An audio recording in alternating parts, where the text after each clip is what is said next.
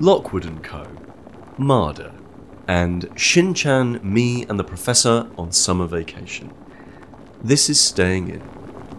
Now, I never want anyone to say that this podcast does not deliver on its promises. Okay. Okay? Were people saying that? I, I say it. And that is all that matters. So therefore, we we begin with. Please tell us about axe throwing, Pete. oh yeah, yeah. So I listened to the last uh, episode, and uh, I did think to myself, "Oh, I, become, I, I feel like a, maybe this is just showing a little bit of uh, my personality, but I felt like I came across as some sort of woodland hero." But you, you do have a you do have a bit of a penchant for the for the um, how best shall I describe these particular pursuits? You do have a penchant for for outdoor gruff pursuits. I remember once we came we came round to yours and you'd planned a whole day out for us all, Yeah, and uh, it involved um, buggy driving, yeah, Or quad bikes. yeah, archery, yeah, and paintball. yeah, yeah. And now you've done axe throwing. And now I've done axe throwing. Yeah. Well, I what can I say? Um, when when people think Peter Willington, they think rugged. They think that they would think of that film Robert Eggers, The Northman. Probably.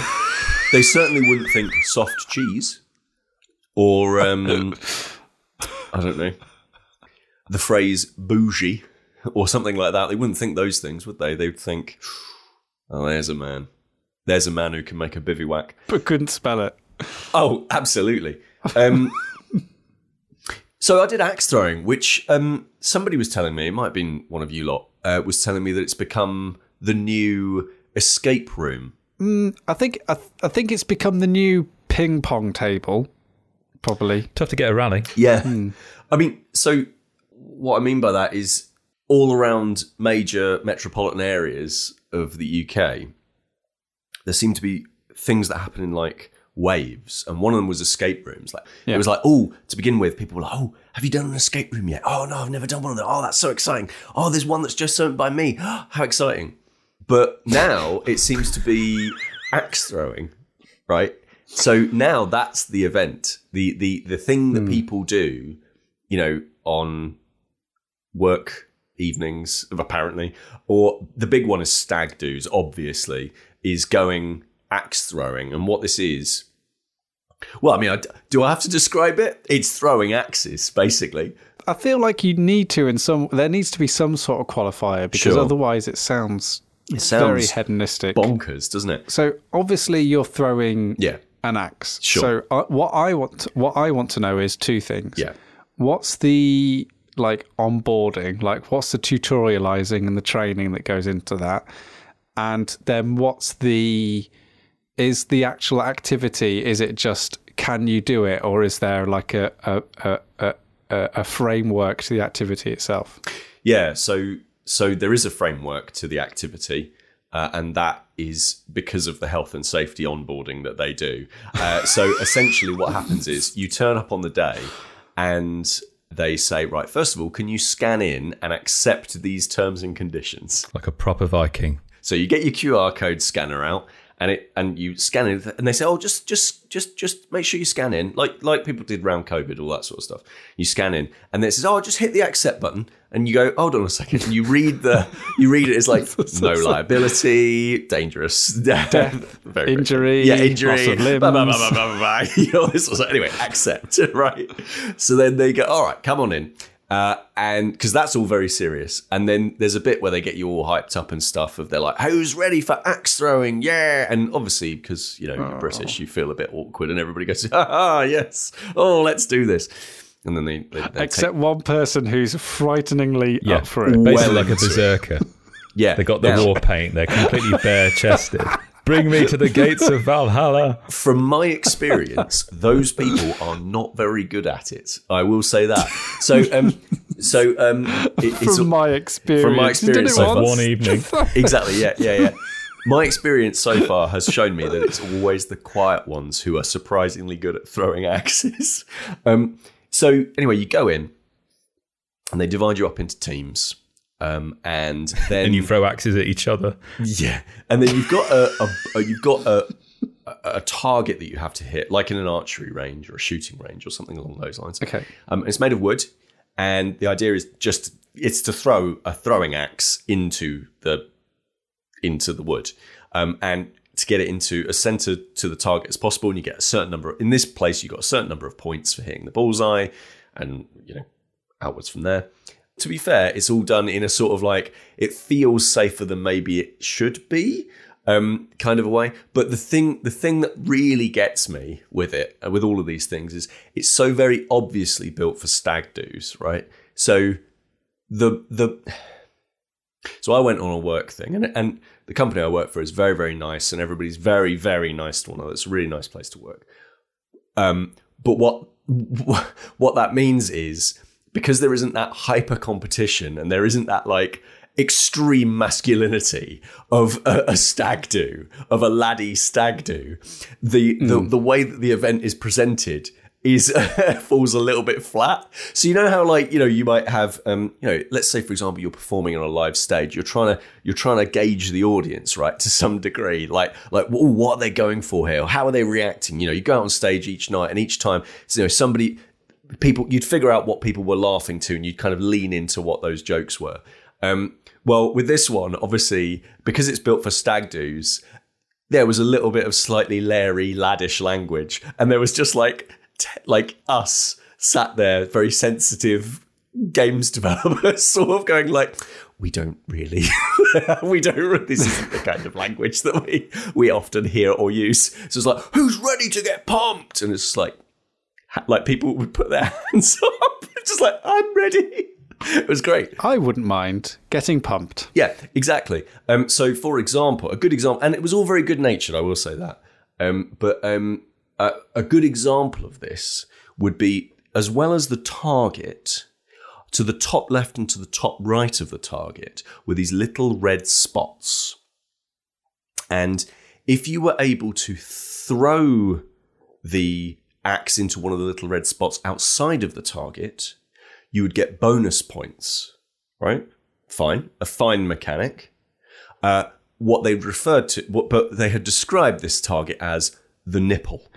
Oh, And obviously, I'm sure that gets a lot of laughs with half cut lads, you know, down from Torquay or wherever it is, but with a bunch of very sort of nice, pleasant, slightly shy uh, uh, um, uh, people. It's um, Repressed. it's some sure it, it it falls somewhat flat basically um but it's fun and um i hit the board we saw. Yeah. i don't want to say i was you know a natural Savant. but uh Those words were used though, Pete. those words were used At one point, someone said, The scrolls are coming true. the prophecy. he's he has arrived um so i was all right i was sort of like middle of the pack and i did think to myself the, the thing I always think to myself with all of these things, and it's a very cruel joke, so I, I, I don't know whether or not I should say it, but I'm going to. It's a very cruel joke, but the thing I always, the thing I always do, because I'm a real jerk, is I always find the person that I'm with uh, uh, as part of the group. Whenever I'm in that kind of a situation, I always turn to somebody who's in that group with me, and I always, I sort of say under my breath, like, God, can you imagine having a career like this? This must be amazing. Like, can you can you imagine imagine being an axe thrower? Like, what what that must be? Like, ooh, like oh, top top of the. Oh, I always wanted to be an axe thrower. Like, I bet you, or like saying like, oh, I bet you must have loads of fun here. I bet you must love your job. Like, it must be really tedious, or maybe it's brilliant, and there's like loads of people who are like way into axe throwing, and like this is like their dream job. But like, can you imagine having that as a job? That must be weird, right? Good, good icebreaker. Yeah, Yeah. What do you think the application process is like? Do you think it's like hit the nipple? Perfect. Perfect. What would you call this small red area? Hmm. HR says that we shouldn't call it. You know, I, what I love, I think what I love about about this is that there's a certain percentage of, especially um, Go on. um, Britain, who says you're not allowed to do anything anymore, are you? you know, the PC police, you're not Yeah. allowed, you're not allowed to have any fun You- these days. no. All these, all these EU bureaucrats. Yeah. Literally now, we're able to go into you're able to go into a building and throw axes at each other. while drunk. To be clear, Whilst while drunk. drunk. and also having eaten a very greasy pizza, so the axe the axe handle isn't even particularly safe in one's hands. Like, It's it's yeah, it's and, and like we were allowed to climb up thirty foot trees unaccompanied, unaccompanied, unsupervised, with the- untethered. the barest of safety training, like the barest minimum. like I, I still remember when we did go ape, there was one brief second where I was just like, I'm not tethered to anything right now. Is health and safety gone mad? It's like, no, it's not. No. It's not at all. In, in fact, I would argue maybe health and safety has not gone mad enough if you're giving me a three pints, some pizza, and an axe and going, off you pop, hit the nipple. Job done.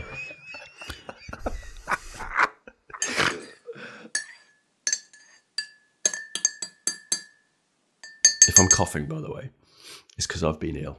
All right, okay. Well, that was the other subject we we were we have to cover. We have to cover. I was ill, and um, I'm sort of. I, I wish we were a podcast that did sound effects because then you could do like an uh, an auditorium, like oh, kind, kind of thing. Um, yeah, I've been ill. I, I got um, COVID for the second time.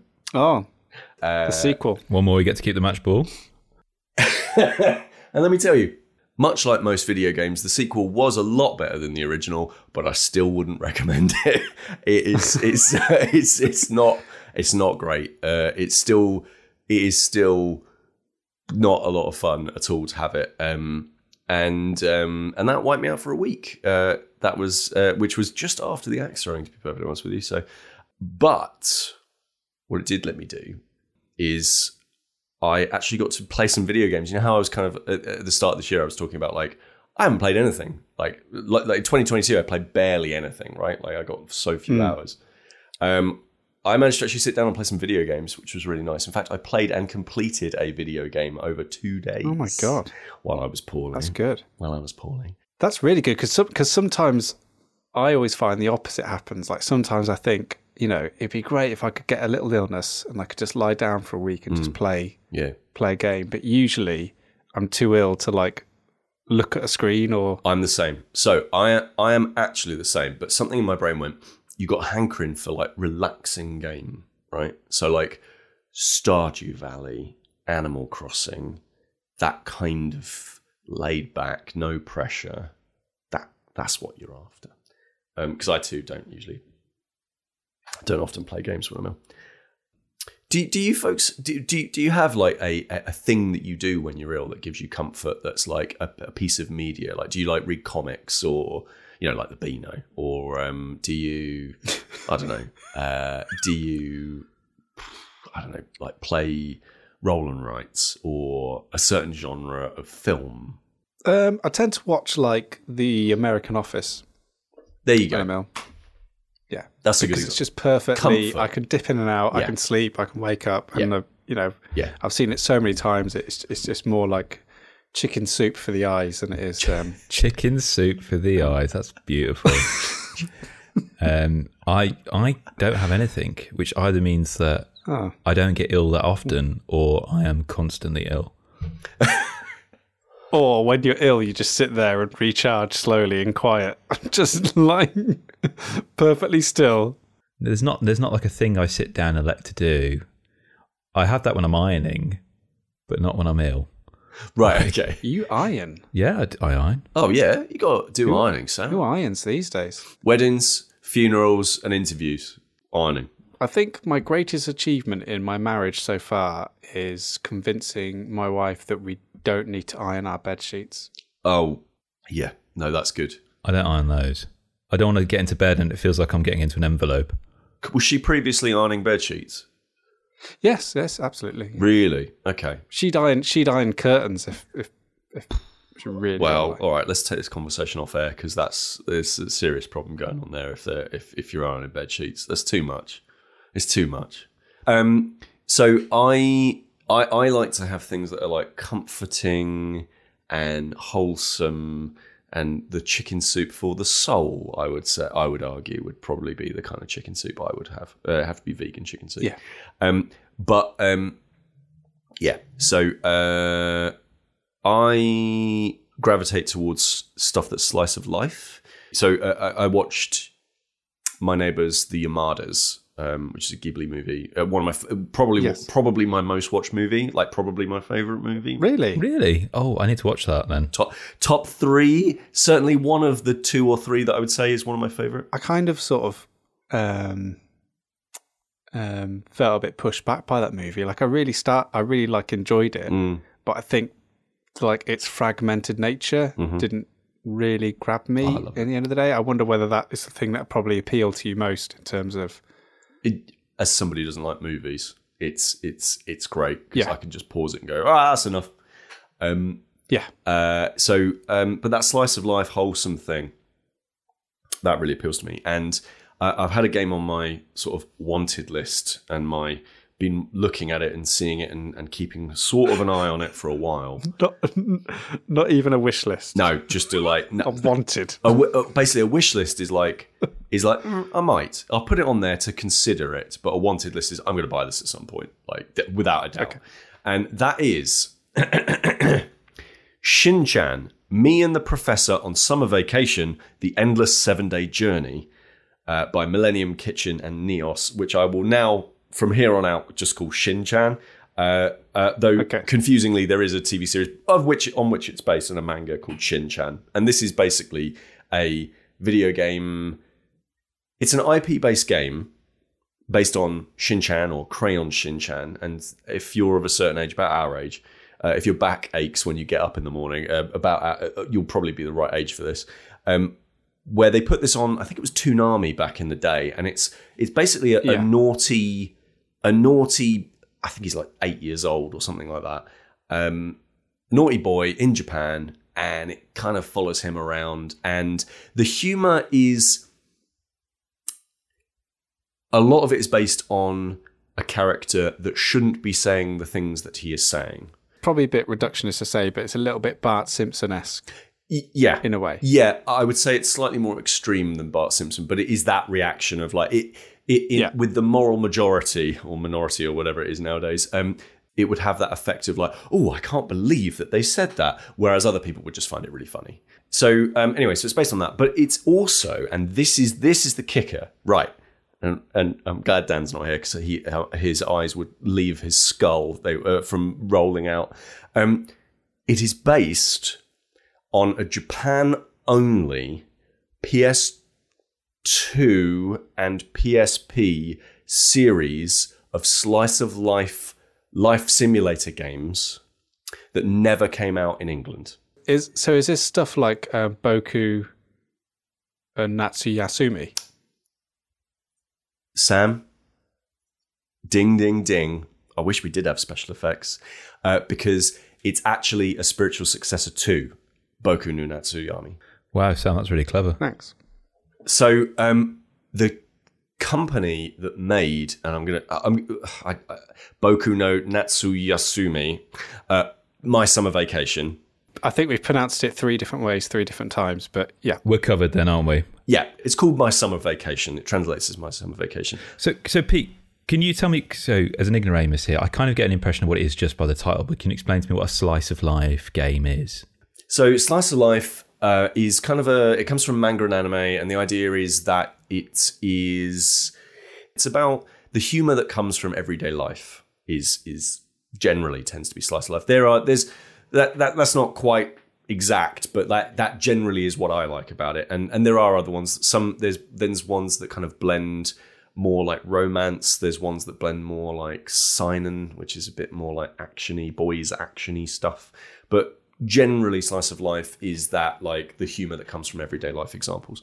Um, so, my summer vacation was a series that ba- I really wanted to play for a really long time. It was made by a company called Millennium Kitchen, and I actually did import a copy for my PS2 um, to try and get it running on an emulator to see if I could play any of it. And no, it's like really, you really need to understand the text. So I was really gutted because there was like three games that I thought, oh, this would be perfect for me, and they just never came out in the West, and I was really, really upset about that.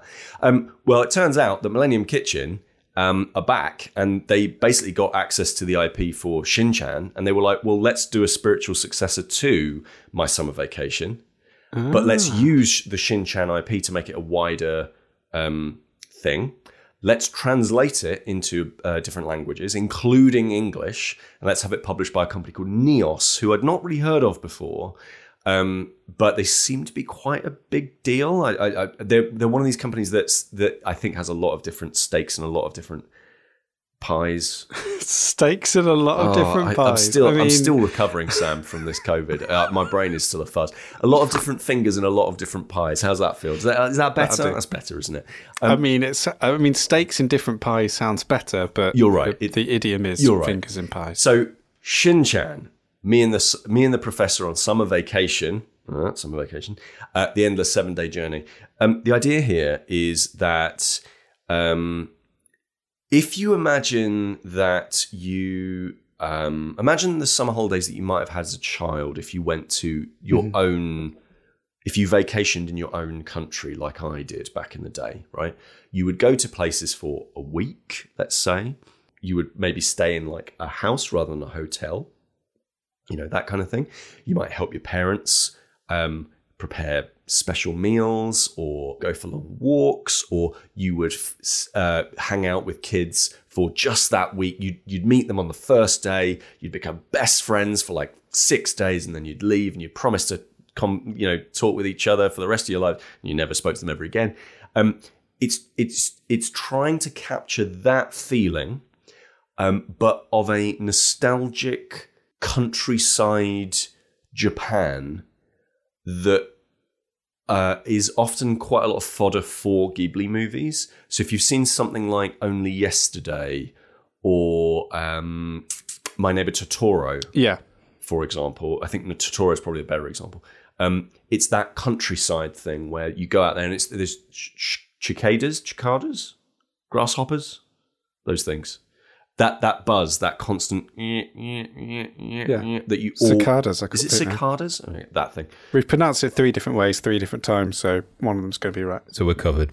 Um, it's that soundtrack throughout. It's that, um, and you're the the whole point of the gameplay is that it's re- just really open form. Like if you want to go and catch bugs, go catch bugs. If you want to catch fish, catch fish. Um, there is a story which involves this professor character, and the seven day, the endless seven day journey is a nod to the idea that it has, which is basically you only play one week, and over that week you have the summer vacation, but it's endless, and for various reasons that you find out during, during the game, um, it repeats itself. It begins to repeat itself, but it but the actual you know the actual core gameplay is just so chill. There's no pressure. There's no, you know, yeah. There's like a, there's only so many actions you can take every single day, right? Like it, on on uh, you you run between different screens, you know, different areas of the game, and an energy meter drops down a little bit and says, okay, well, you've done a little bit here, and then a timer goes on, like it goes from like during the day to the, you know, early evening into night and all that sort of stuff, and different things happen in different places. So, like Shenmue, for example, a bit like Shenmue, people will be in certain areas at certain times or certain days, and so you have to go to those locations and and and um, and kind of uh, do that stuff. So there's a nightclub, and it only weirdly there's a nightclub, and it only opens in the evening properly. People are only really there then. Um, and people want takeout food only at a certain time. So if you want to complete a weird little set of challenges, like oh, take these this number of delivery orders, you can only do that in a certain time in a certain way, and so you get to understand the feel. And this is the thing I think you would like about this, Kris: the layout and the feel of what feel of what it is to be in the space of this small countryside village. Like it, you really get a sense of space there, of, of, of place and geography, which I find really fascinating. Like the first hour that you play it, you're like really lost and you're really like trying to find your way around this little village and, and like where is everything and how do I, and by the end of the game, like you know the area like at the back of your hand because you know if you think to yourself, oh well I want to go and play the trading card game that's in the thing, I know I need to get from here to here and the quickest way is to cut through the field. It's things like that where hmm. That isn't expressly ever said, but that's just you figure it out because because you're trying to be as efficient as you possibly can. So describe to me what I'm looking at on the screen here. Is this like a top-down sort of thing? So it's a it's it's third person. You and you are playing as Shin Chan, uh, so a, a little boy, um, and um, the the uh, the visuals really are reminiscent of the summer va- uh, my summer vacation series in that they're they're they're kind of like something like an Animal Crossing or Me Nintendo Mii's, like that level of visual detail, but Yeah. but not quite in that same style. Um, there are fixed cameras, but in a 3D space, so it kind of feels a little bit like Resident Evil in that like there's a camera that's you know uh, you go from area to area. The space is 3D, but a lot of it has 2D elements. I think a lot of it is pre-rendered in in, in some areas, and it, and it gives it a really again a really nostalgic feel to the whole thing. But yeah, like it is, it's wonderful, and it was exactly what I needed at exactly the right time. It's so chill and peaceful and unthreatening and funny, like really funny in places. The writing of it is the writing of it is clearly very well put together. The situational humor is very, very good, very well written. Some of the translations leave a little bit to be desired. Like you get the feeling that they did the, the localization and they went, ah, that'll do. How many how many English speaking people are going to play this? But it's it's nice in a sort of like again a kind of like Dandy Beano esque humor of like it's a bit childish, but it's it's it's it raises a smile, uh, and and that's really all it needs to do because it, it is just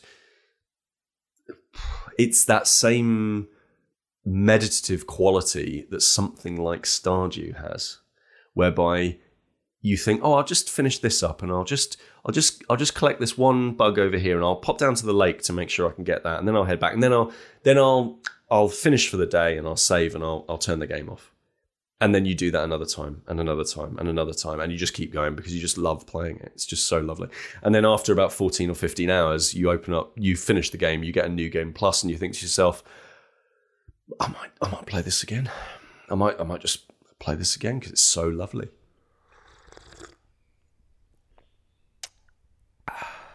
We got Go on. a question, Oh yeah. and it's a question in a very timely manner Okay. because this is the this is the last show Mm. you're here Mm. before we go off to Airecon. Whoop whoop. Um, something that I'm very excited about. I was around Kris's the other day, and I was going right. We've got to take that to Airecon. We've got to take that to Airecon. Yeah, we're going to take that game to Airecon. Why are you yeah, taking gonna- anything to get Airecon? Surely you go there, buy. It's an excuse to buy lots of stuff and then sit and, Or or borrow lots of stuff. or borrow lots of stuff. because I've got tons of games that we need to review and look at and play, and I want to right. subject you all to. Fair enough. That's why I actually had a nightmare the other day that Okay. I went to Airecon and I was there on my own because I got there early before all of you guys, which is something I'm intending to do anyway. And I forgot to bring all the games for the bring and buy, and I forgot to bring any games with me. And the level of anxiety and fear that that caused was alarming. I, I I think what's alarming is that that is. I mean, that's you know, it's a bad dream, a nightmare. Oh, I felt like a nightmare, Kris. A nightmare. a side note to all of this, I have bought a, I've bought a game carrying bag, uh, Yes. for this exact for this event, Yes. and I will be bringing. I've got to do this as well because I haven't got one of those, and it was really useful. Sam's got one, and he brought it last year. and It was so useful. I've got a bunch of old board games, and I am just going to get rid of them. Like, Or just hide them around the convention centre. I'm just yeah, I'm going to squirrel them Leave away. them there. I'm, I'm going to go up to I'm going to go up to tables and I'm going to whisper in one of their ears. I'm going to go, "Do you want a copy of Scum and Villainy? Do you want a copy of it? I can give you a copy of Scum and Villainy." And then they'll go, "Who are you?" And I'll say, "I'm I'm the board game center, and I'm here to give you a copy of Scum and Villainy from a massive bag." Uh, but but I am preparing for Airecon in my in my own way. Mhm. In my own way, I'm doing doing my own thing, getting prepared, thinking about what I want to, what I might want to buy. But Damien Faulkner got in touch with us on Twitter at Staying in Pod, uh, asking for tips for their first board game convention. So um, they're going with their wife and kids. Where are they going, Sam? They're going to Airecon. They're going Oh to Airecon. my uh, Airecon. word. Oh, excellent stuff. We'll we'll have to we'll have to high five have, to, them. we'll have to say hello Yeah, if they want to, obviously. if they want to. Yeah, yeah. In terms of tips for visiting conventions, I feel like you've probably nailed on the first tip that I would encourage ev- anyone to go to. If it's your first one, then I think you can pretty much you could do no wrong by going to Airecon Yeah, because it's the friendliest, nicest convention that I've been to. And I think the one thing it's got over the conventions that I've been to in this country so far is that it's in the middle of Harrogate.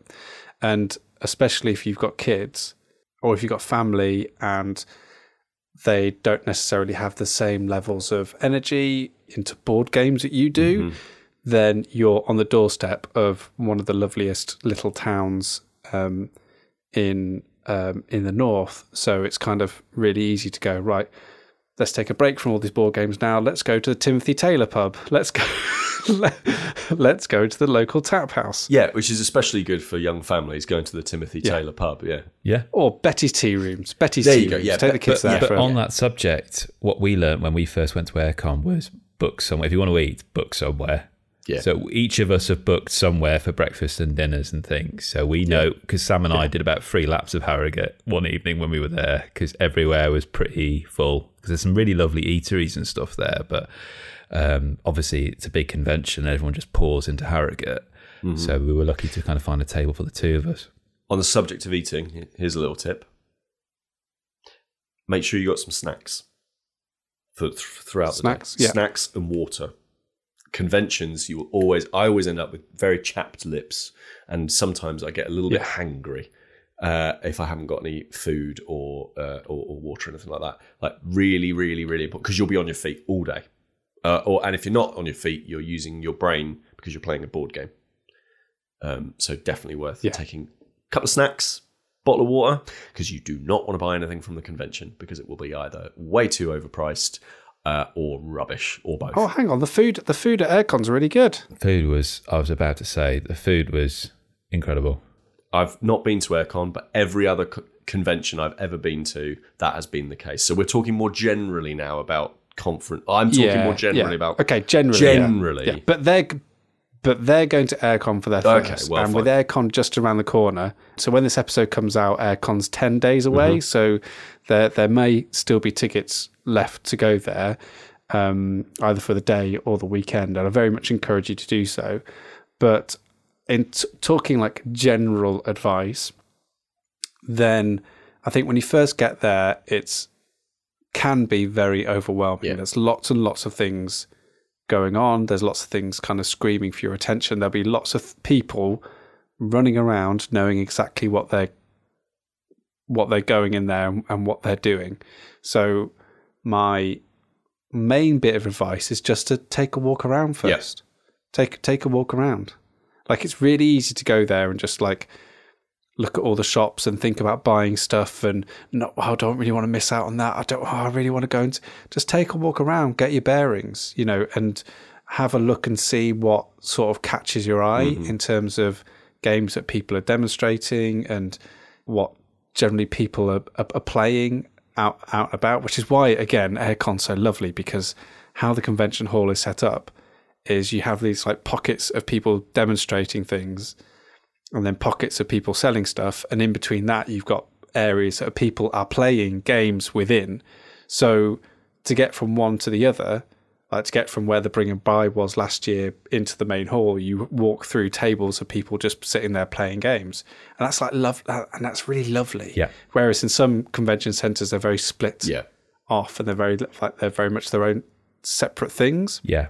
It's like a department store. But Yeah. I think, but yeah, as you say, Sam, like the best moments we had at Airecon were the ones where it was spontaneous. We were walking past, oh, that game looks good. Oh, yeah. Oh, we'll have a demo. Actually, let's let's sit and have a play because you can game it. You know, you can before you go look at the you know the bring and buy sale catalog online and be strategic. But personally, like particularly for your first visit, having that that that kind of that idea of kind of botanizing around the kind of games tables is really quite lovely. Really, that kind of Yeah. degree of spontaneity is king. I think it sounds a bit cliche to say, but a day is a long time. And I think sometimes when I've been at convention centers and conventions, I want to do the thing, you know, I, I want to do the things like straight away. I like, I want to like, uh, you know, I won't do that because I've, I've, there's something else I've got to see that's more important. And, you know, I, I won't sit down and play that game because there's something else I've got to do. And then half an hour later, I'm just wandering around with nothing you know, realizing I've not done anything for half an hour. And I feel like a, a day is a long period of time. And if someone's coming over and says, "Come and play this, come and come and join us, come come and try this out," you have got time to play it. And unless you've got actually got something booked, like for example, this year, me and Pete for the first time are going to be stuck in a room, not doing any of that business for four hours with people that we don't know playing an RPG. And part of me, when Pete floated this idea, part of me inside was like, oh, but what if I miss out on all the, you know, what if I miss out on all the games and all the, I'm there for three days. like, like giving up four hours to spend some time with, you know, one of my best friends and, and Yeah, and me. Play Yeah. an RPG Yeah. is, is actually, you know, a lovely experience. You've got, you've got time. Yeah. Yeah. You've got time. There's time. even if it was a day that it's going to be a great experience and and you'll just come back next year like i think the analysis paralysis extends into the actual idea of a convention where you'll just spend so long thinking well i'll mm-hmm. come back later i'll come back later i'll come back later to this that actually you're just not going to actually do anything you are going to miss out on stuff you are Yeah. But I feel like if you want a bit of a leg up, then um, again, speaking airecon specifically here, and I'm only doing this because it is, you know, quite close around the corner, but um, um, go and see Hachette um, because they're lovely, lovely people and they've got games for all Mm. types. So they've got games for families, games for um, uh, for light sort of strategy play, and then they've got more abstracty um, games as well. So they've got games to suit every sort of need, and they're really, really nice and inviting. And I'm happy for you to join them. Kosmos are there this year as well, and Kosmos are absolutely wonderful. And they've got tons of games which suits um, lots of different play styles and families. And They're really good at demonstrating their games as well, Kosmos. I remember we were there at Yes. UKGE and they were really good at like having a good amount of space and good amount of people who are actually showing stuff off and yeah, that was good. Um, any other any other convention tips other than you know actually on the floor, but general you know misc advice? You think? I- I'd say divide and conquer. Like, don't be afraid to split the group up.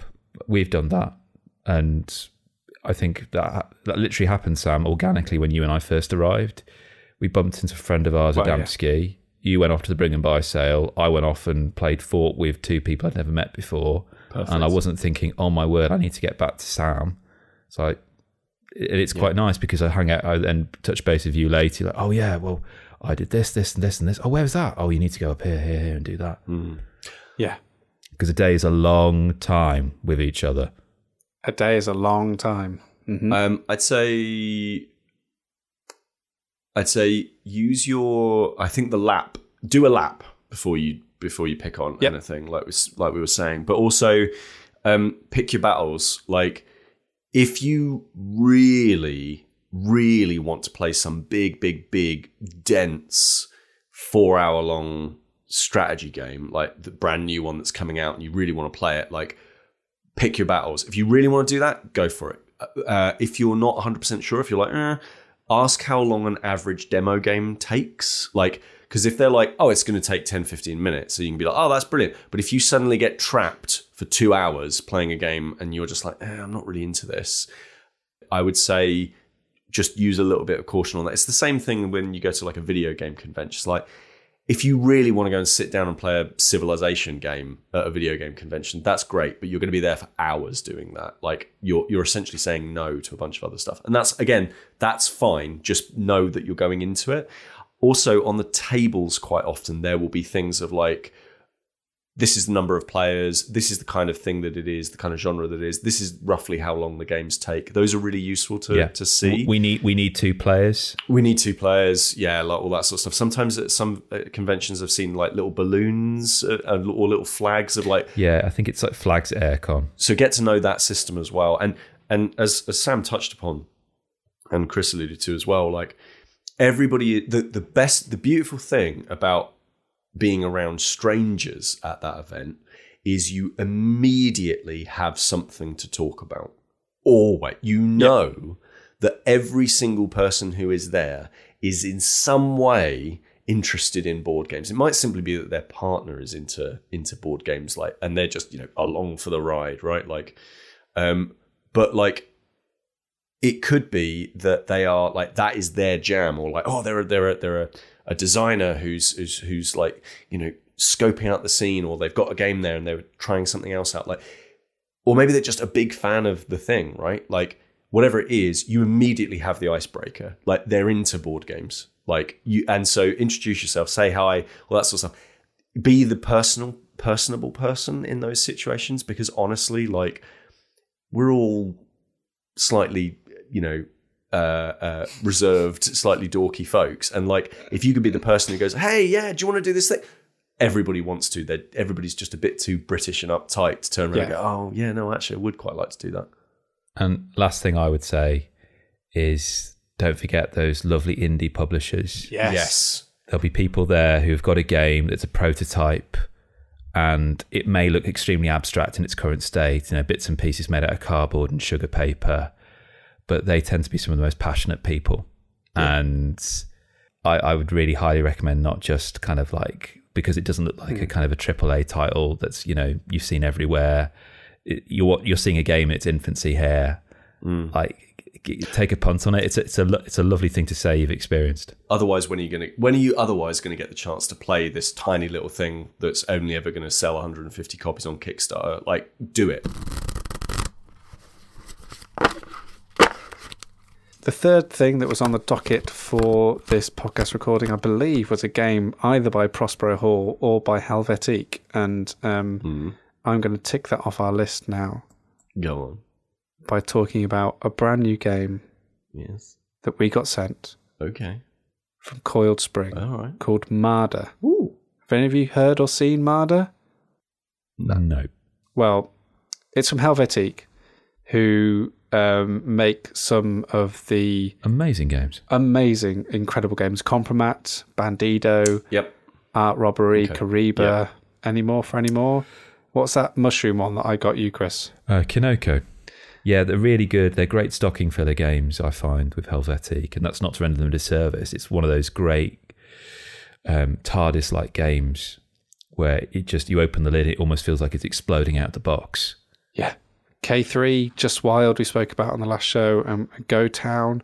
Um, Mada, though, is a really interesting game that sent us. Uh, It's one of their newest ones. I think it only came out last year, the end of last year. And it's got this exceptionally colourful design to it. It's almost like a, um, a passion fruit design, this lovely deep yellow box with this purpley writing and then this uh, playful little lemur on the on the cover. Again, it's a it's a it's a really tiny little box, and I think that's the thing I I love about the Helvetiq games in in general is the, is the size of the box. And every time I see a game, I always tend to pick one up and give it to Kris or buy it for for someone I know because they're relatively cheap, around about the cost of like ten pounds, maybe fifteen pounds at the max, but as Kris was saying, they kind of like explode out the box in terms of, of what they offer. And usually they're only like a deck of cards, and Mada is just a deck of cards, and the setup is shuffle all the cards, deal three to each player. So getting it out of the box and getting it in front of people is incredibly simple. Designed by Sophia Wagner, and again the art style by um, um, Clara San Milan is is incredible. The aim of the game is hmm. to have the most prickly pairs by the end of the game. So each card hmm. either has a scorpion on it, one or two lemurs, or some prickly pears. And if the card has a prickly pear on it, it'll also have a number on it. And the lower the number, the less prickly pears that are on that card. Are you following me so Oh, far? yeah. So a number one card has one prickly pear, but a 13 card, which is the highest card in the deck, I think has six prickly pears on it. And on your go, you do one of three things. So you can play a card from your hand in front of you. and you can only play cards in front of you if they're equal to or higher than the previous number that you've already played. The second thing you can do if you want to is draw a card. So you can only draw a card if you've got less than three cards in your hand, and you can only draw a card as an action on your turn, and you can't do anything else. Hmm. And the third thing that you can do on your turn is you can decide to go wild, take a risk, I think it's called, and you have to shout out, "I'm taking a risk."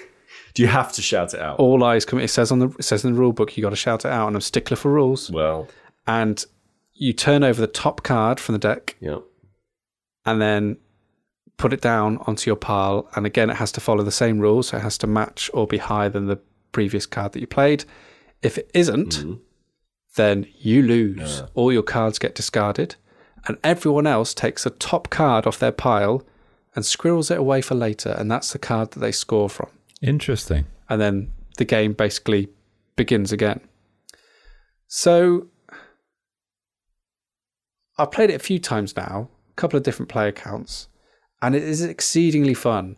And I, I spent most of the couple of times playing it trying to work out like exactly where that fun was coming from and also exactly what I was trying to do on each turn. And it was only when I started playing it just me and my wife as a two player game that it really started like I really started to understand how this game was coming together and actually what it is that makes it so appealing. Hmm. And the essence of the game is basically trying to is is trying to stay in the game for as long as possible. Do you know what I mean? So it's it's if you've always got a card to play from your hand, hmm. or you always have the opportunity to pick a card up from the deck, that's that equals time that you're spending active in the game. The minute you start basically blocking off opportunities and hampering yourself to progress in the game, that's when you're going to be starting to to lose. So the minute you put down, you're putting down things like tens, elevens, twelves, you're stopping yourself from basically trying to progress in the game. You're you're indicating to the rest of the table, I'm sort of you know a, a target in front of Pete's axe here. Yeah, like sure. You're the nipple. I, I'm getting to the end of where I compete in the game. So pretty soon I'm going to have to take that risk. So then you see that and you go right. If if if they're starting to get to the end of how they if they're starting to get to the end of like the their lifespan of this round, I'm going to have to start putting down cards that are worth more prickly pears because I don't want to, you know, I've just been bobbing around at the threes and the fours and keeping myself in the game and like, oh yeah, just like really clever hand management just to get myself keep myself around about the bottom. So I've got lots of room, lots of headroom to expand my game out into. But suddenly it looks like the game's about to end and I've only got one prickly pear. Right, I need to start putting down more. So I get so when the game ends, I get myself a bigger reward at the end of it. But I, I like those games. It's a bit like when we play Parade Sam, where you're like, okay, well, I just do mm. this. Yeah. Okay, I'll just do that. What? Oh, hang on, no. Oh, well, hang on, no, no. I can't just do that because if I do that, oh, and I like those games where it takes a few rounds to kind of discover the hidden game within it. That's when it becomes really, really interesting. That's when you kind of get to like almost like six nimped kind of areas where like, yeah, I can play a card, I can draw a mm. card. I, I know, understand how that works, but actually those nuances that go with that actually they may not necessarily become as obvious. Um, but but when you discover them, it's a, such a wonderful sensation, and then suddenly, it's like you've unlocked something within the game. this is one of those perfect games for when me and Pete are absolutely burnt out playing the weird space RPG he signed us up for. Like, this is all I'm going to have energy to do, Yep. but I know I'm going to have a blast playing it. Weird, weird space RPG. oh, just just a game with literally decades of of beloved fandom. Just just weird, weird. Who's ever heard of Traveller? Hey ho, it's Lockwood and Co. Everybody say hello. Uh, I'm I've not buried the lead.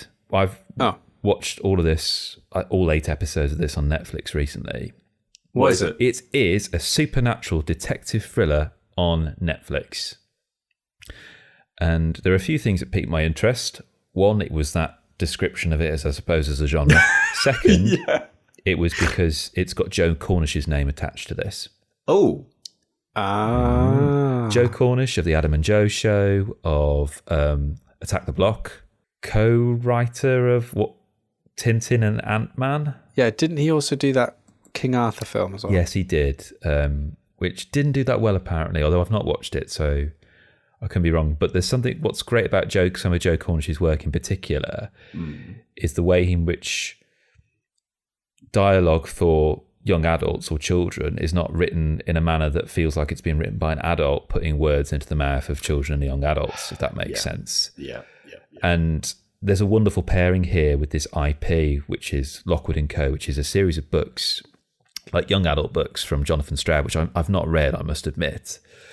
And this is set in an alternate London where an event occurred like decades ago called The Problem. And the result of that is that there are ghosts everywhere. And if any of the ghosts touch you, that's it, you dead. And then you become a ghost. However, the trade off with that is that there are certain people out there who develop a sensitivity to ghosts. They can detect them, they can sense them, and they can fight back against them using materials that apparently work really well against ghosts. So, iron, uh, silver, uh, for example, these precious metals. But here's the interesting wrinkle that the, the only people that can sense ghosts are children and certain children. Okay. I can believe that. So the the agents so the agencies are created to take down these ghosts, but they are their agents are made up of kids. Um, when you get to a certain age, like your twenties, you start to lose that ability to be sensitive. So what you've got is like government organisations that are the managerial team is adults, but they're basically sending kids into haunted houses to dispatch these ghosts. Okay. and it's really interesting like the the dy- that dynamic that generational dynamic is really really interesting and lockwood and co. follows this teenager lucy carlyle who's kind of left home. She's come from a family that are just kind of really kind of toxic and quite hostile. And there's an awful event happens when she's doing her, her training up north. She's a, a sensitive who can hear the spectres hear ghosts. So she's very sensitive to that very powerful. And she travels down to london and basically finds a job with this agency, which is made up of in total three people, including her, called Lockwood and Co., which um, is headed up by Anthony Lockwood, who's this quite roguish uh, chap who is is has kind of got a lot of bravado, but there is this kind of vulnerability to them, and assisted also by George, who is their kind of bookworm, their researcher. And there's something really quite cool and steampunky about it. Like all agents walk around with swords, like rapiers, um, like they're fencing, and it's quite cool. Like each week, oh, there's a there's a haunted case, there's a haunted house here, and th- it's a, mystery. You go in, you're thinking, okay, we need to find the source and work out what happened with this ghost and dispatch them. But it, but it's just basically it's like a load of adults just standing outside haunted buildings and just going, can you go in and sort that for us, please? That's great. Pushing the kids inside. It's like Victorian Britain. It is basically. Can you go and clean that chimney? And because all these agencies, because this agency's off the book, it's in debt and it needs to find work when it can, really. But there's this overarching mystery that I really quite like. I'm interested in about why the problem occurred, and there's this kind of sense of a kind of a cover up. And it is, you know, it, uh, we've seen this kind of tons and tons of times before. But I really like this quite dynamic. It's it's energetic. It's bingeable, definitely bingeable, and um, I'd happily see more of it. Genuinely, yeah. It's it's it's got it, there's something quite. They, the soundtrack's quite punky. Cornish really wanted to make it feel quite punky in terms of its its soundtrack, um, but it has that kind of that that that really interesting kind of quite refreshing kind of dialogue for young adults um, that I find really really interesting, and it's a world that I became quite invested in over its uh, eight episodes really. So yeah, I do recommend giving it a shot.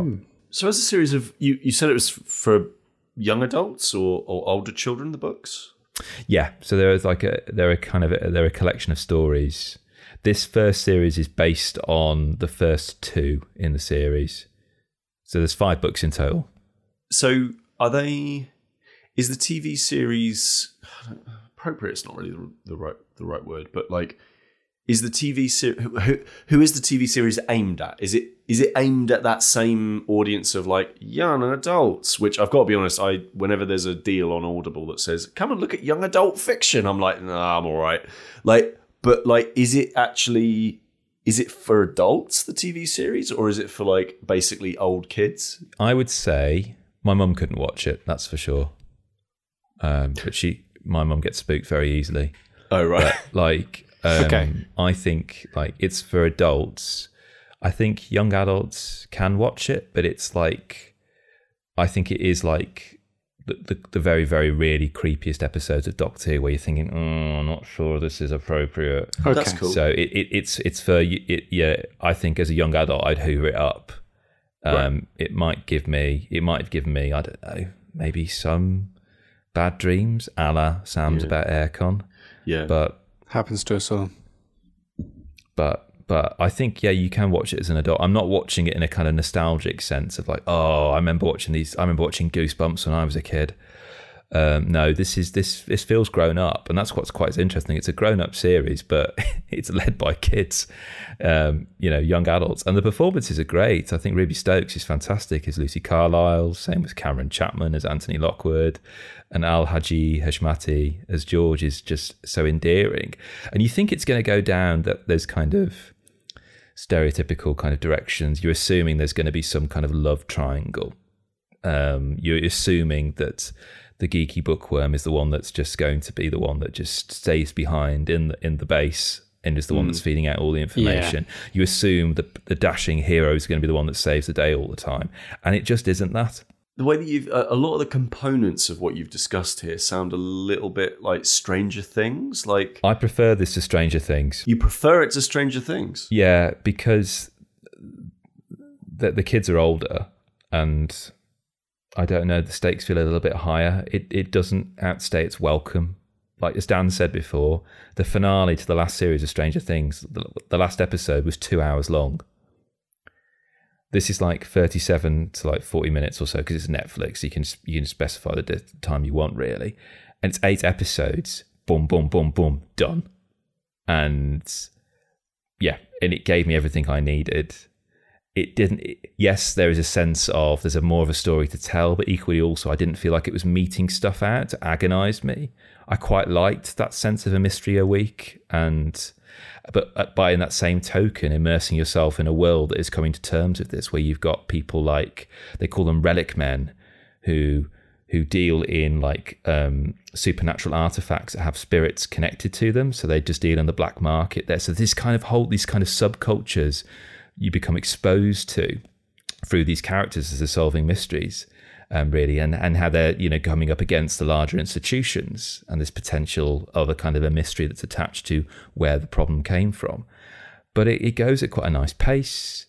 And the dialogue's quite snappy, quite funny in places, quite wry in terms of its humour. And it, it, it, it landed with me quite a nice way, actually. So, um, what we're we going to talk about next time? Uh, should we get that boxed off now? Coming up in Staying In. Coming up next time Yeah. on Staying In. Next time, what are we're going to talk about? Dan's birthday, I imagine, how, he, how his birthday was. Any more nightmares that I've had? Um, well, there will be some nightmares because I'll be talking about Call of Cthulhu again. Oh, yeah, it's been a month already, hasn't it? Yeah, it has. Yeah, so uh, so uh, I'll be doing that. I, I feel like this this outro is meant to be, you know, it's it's kind of morphed, evolved into, you know, wanting to keep people sticking around to the end. But I feel like, yeah, we might be keeping people sticking around to the end, but we're putting people off listening to the next. That's true. That's true. Yeah, what's the opposite of hooked? Sinkered. Um, so um, I would say that uh, you know you can also look forward to me and Sam and how we got on. oh, No, wait, no. The next one we won't have talked about that. the next one will be coming out after we've come back from Airecon, but we're recording it before we go to Airecon. So the one where we talk about what happened at Airecon will be the first of April. Okay. Does that make sense? It makes perfect sense. time. What is it? We don't know. Um, I will be talking about. If you want, we can talk about my rice cooker. Uh, we can talk about my air fryer. Oh, yes, please. We can talk about um, all the other utensils in my kitchen that have I've realised are the best. Uh, we haven't talked about long johns on the podcast. Uh, not, Enough. at length, not enough, anyway. Um, and I feel like we. I feel like I'm going to at some point talk about long johns at quite considerable length and how they've basically transformed my life. Okay. So you can vote now for which one of Pete's things you want us to talk about on the show.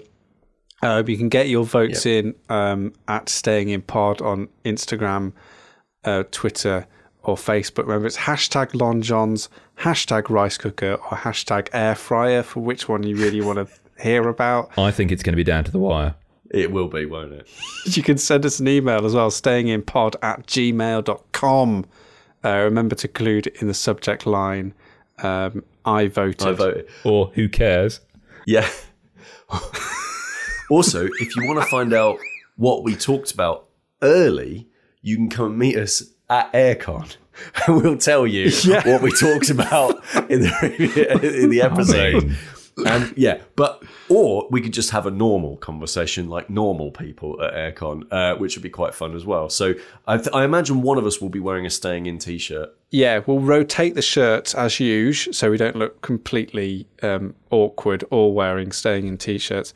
We'll have photos from from the show floor. Yeah, and, and if Damien, if you're about and you want to say hello, love Yeah. to.